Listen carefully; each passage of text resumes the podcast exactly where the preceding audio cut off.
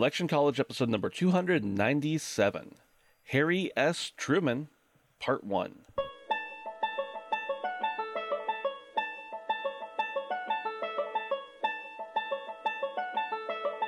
Let's throw a political party. Face it, the political scene sucks. But did it always? It's time for Election College, and class is in session. Now, your hosts, Jason Goff and Ben Smith.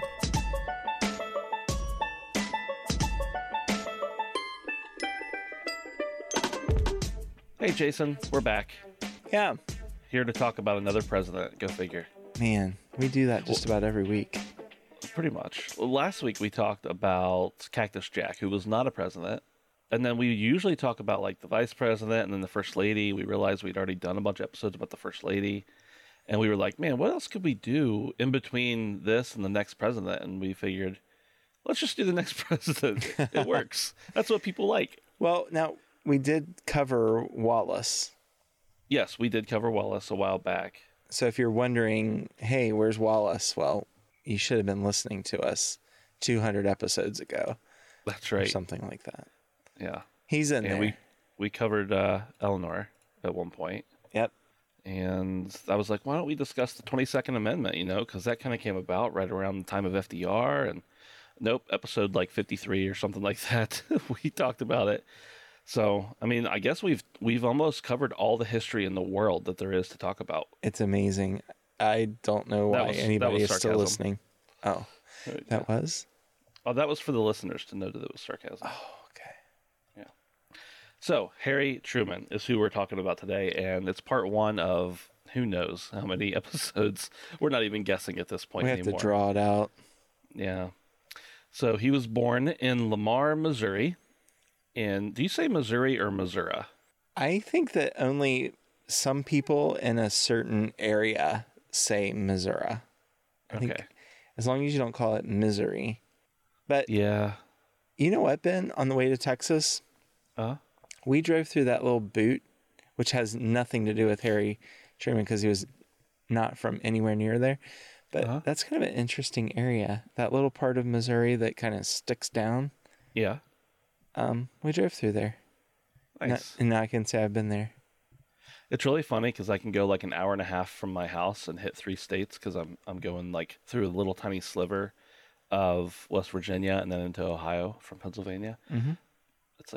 I barely even went into West Virginia, but I did. I I did it. You done did it. And a lot of West Virginia is like that. Missouri, it, I was actually in Missouri longer than I thought I was going to be. And I thought we were going to go through Tennessee because all the signs say Memphis. There it is. And we had already crossed the Mississippi River. So even though we were in the, the um, Memphis area, we were not in Uh-huh. Near Tennessee. And on top of that, you never think of Missouri and like Mississippi being relatively close to each other, but Uh-huh. in that part of the universe, they're kind of near each other. They're all connected. It's really weird. So Truman was born in Missouri, Missouri. Missouri. Oh, there's a song that's like "I live in misery." I wonder if they were talking about Missouri. Oh, I hope not. I doubt it. Well, I mean, maybe. It's a lovely state. If you're from Missouri, tell us how you pronounce it. But I would rather they say that they lived in Missouri than actually in misery. That's not. I don't want anybody to live in misery. No way. Okay. So he was born in 1884, and he was the oldest of John Anderson Truman and Martha Ellen Young Truman. And he was named after his uncle on his mom's side. And uh, had a few other uncles that he was, or grandfathers that his middle initial S comes from. Uh, there was really no S, like the S didn't really stand for anything. Uh, it, well, it stood for something, but it wasn't like a name. Like like my middle initial is Austin, or my middle name is Austin, and my middle initial is A.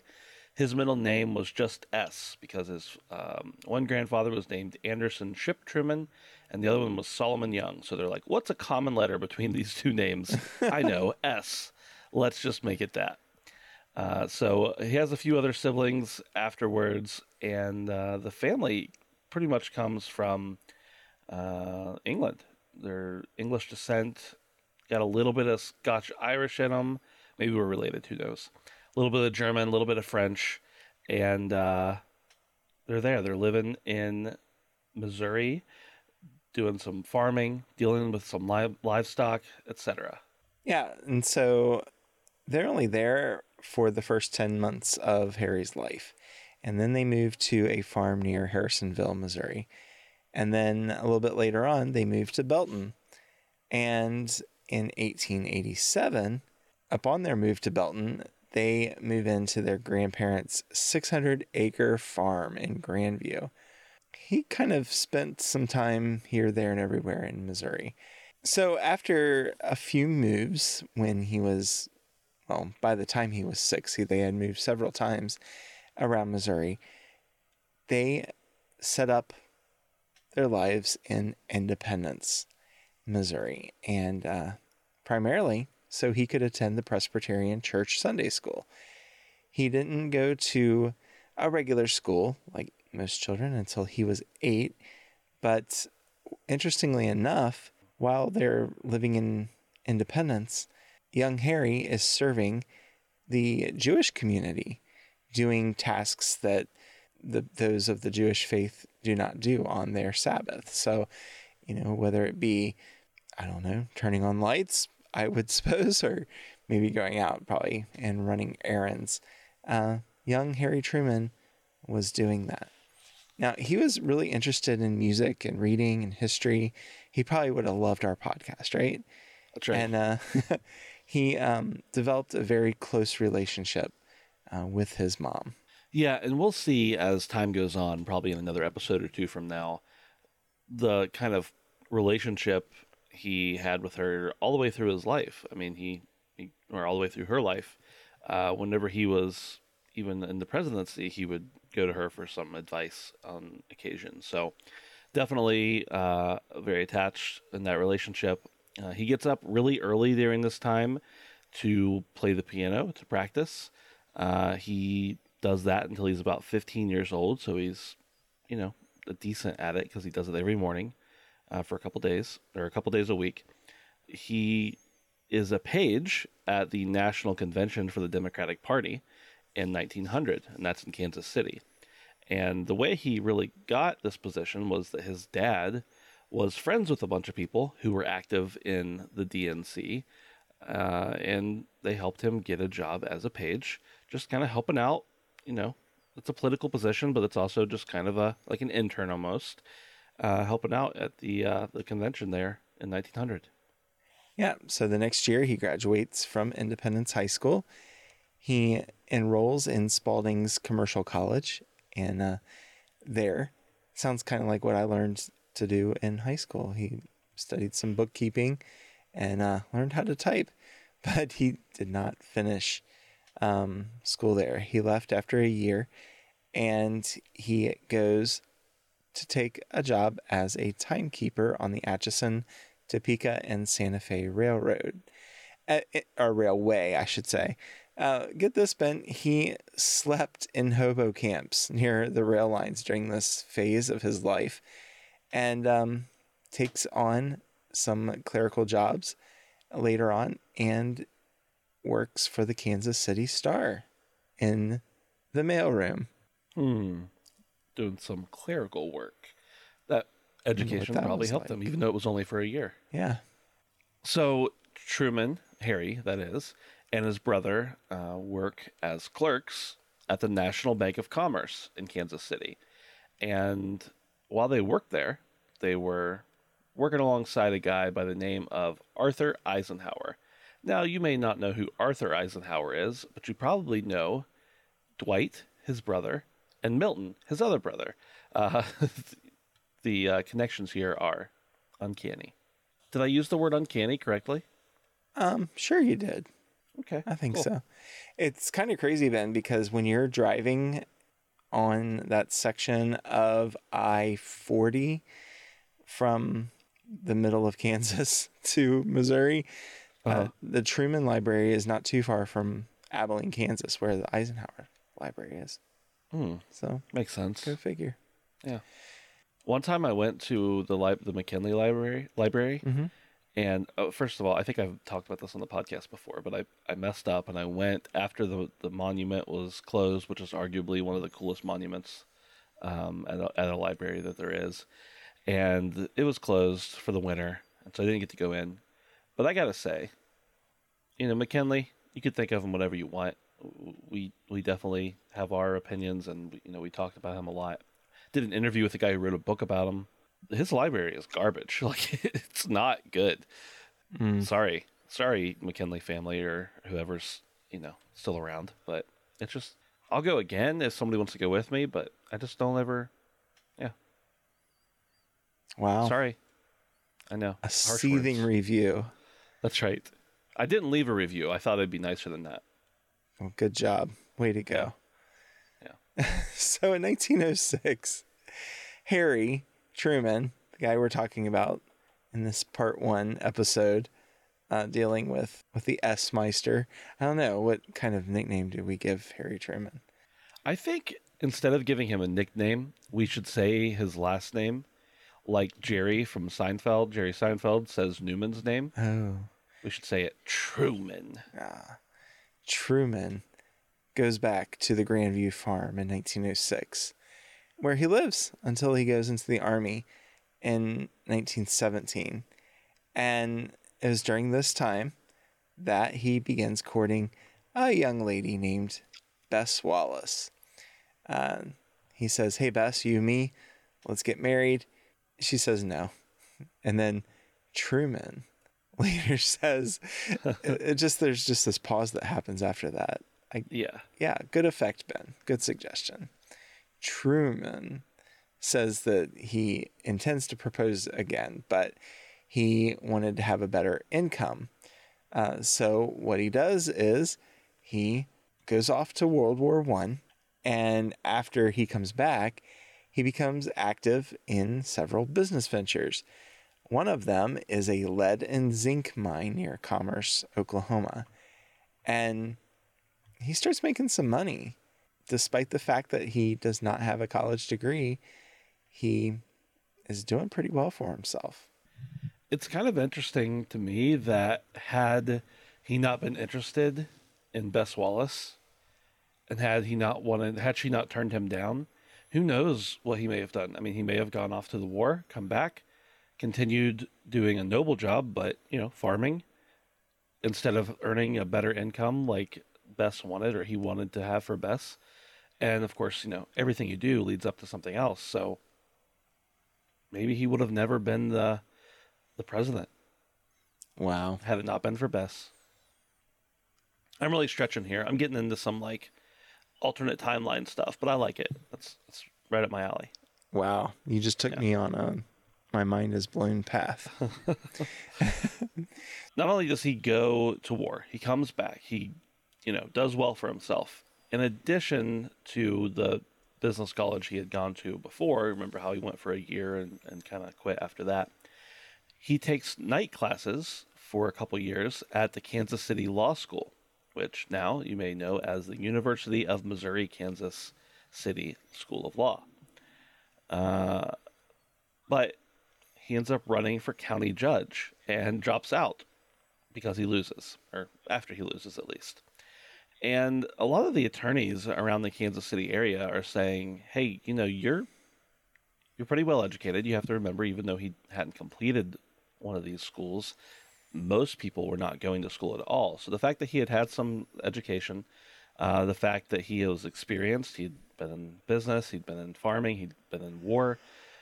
They're like, you could probably practice law. And he says, well, I'm not really interested. I'm a judge now.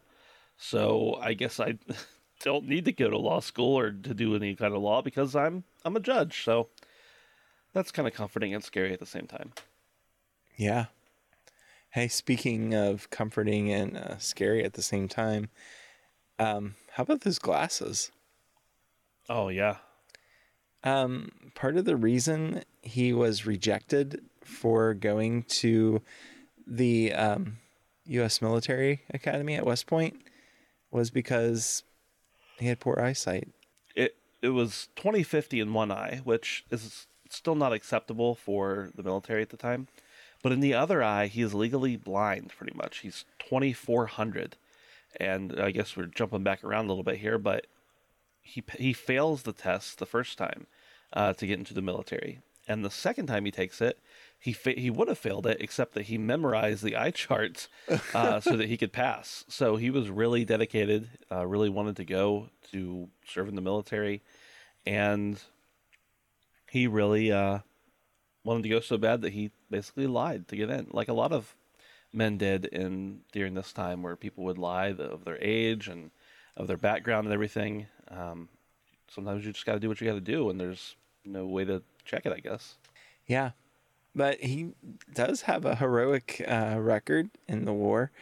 Um, he eventually does become a captain in July of 1918 and um, becomes a commander of the battery of Battery D, which was kind of known for its discipline problems. And um, Truman uh, was um, kind of not very popular among the troops there, but he um, would not be intimidated and he whipped the boys into shape. And there's this one instance where his soldiers began to flee during a sudden night attack um, by the Germans. And Truman succeeded um, by saying, Hey, no, you're going to stay here and fight. And he pulled out some of the language that he learned during his railroad days. Um, you can just see it. There he is in his thick spectacles, just cursing mm-hmm. these soldiers. And they were so surprised by it that uh, they're like, okay, yes, sir. We'll, we'll do whatever you want us to do. Yeah, so he ends up destroying the enemy battery. He's credited with pretty much saving all the lives of uh, the 28th Division, who otherwise, you know, the Germans would have come down on him. Uh, his colonel, Colonel Klemm, at the time, does not really like what he did, or for bossing the other guys around, essentially, and threatens that he's going to court martial him. But it never happens. So he gets off, and he's more of a hero than a villain, I guess, in this case. Um, really, this is where Truman, a lot of his leadership abilities come out, and people really start to see what he's made of. Uh, you know, he started out as a farmer with uh, not even a full clerical degree. Uh, really couldn't do much. Couldn't even couldn't even convince a woman to marry him. I mean, come on. And he uh, he goes off and learns a bunch of leadership skills, and comes back and is quite a different person, in a good way. Yeah. So he goes into politics, uh, which we're kind of stating the obvious there, but uh, he does go into politics, and we are going to just let you hang on that cliff right now for a whole week. But while you're there hanging with us, um, why don't you go over to electioncollege.com slash review and go ahead, leave us a, a cliffhanger review of some sort. But make sure you leave in the part about how we're cool and you like us and stuff. That'd be nice. Yeah, that would be nice. Uh, you can also head over to Amazon by going to electioncollege.com slash Amazon and buy all your goodies there. If you buy anything on Amazon, it'll cost you the exact same amount of money, and it might make us a few cents on every dollar you spend. I thought That'd you were going to say it's going to make us so wealthy we can hardly stand it. If that was the case, we'd have so many more episodes a week. Ah, true that. Yeah. So, hey, if you're independently wealthy and you would like to hear more Election College every day of the week uh, so we can quit everything else, no. Some stuff. We've got our obligations. But yeah, yeah. Um, if you just feel like supporting us, we've told you how to do it. So, have a great week, and we will see you next time.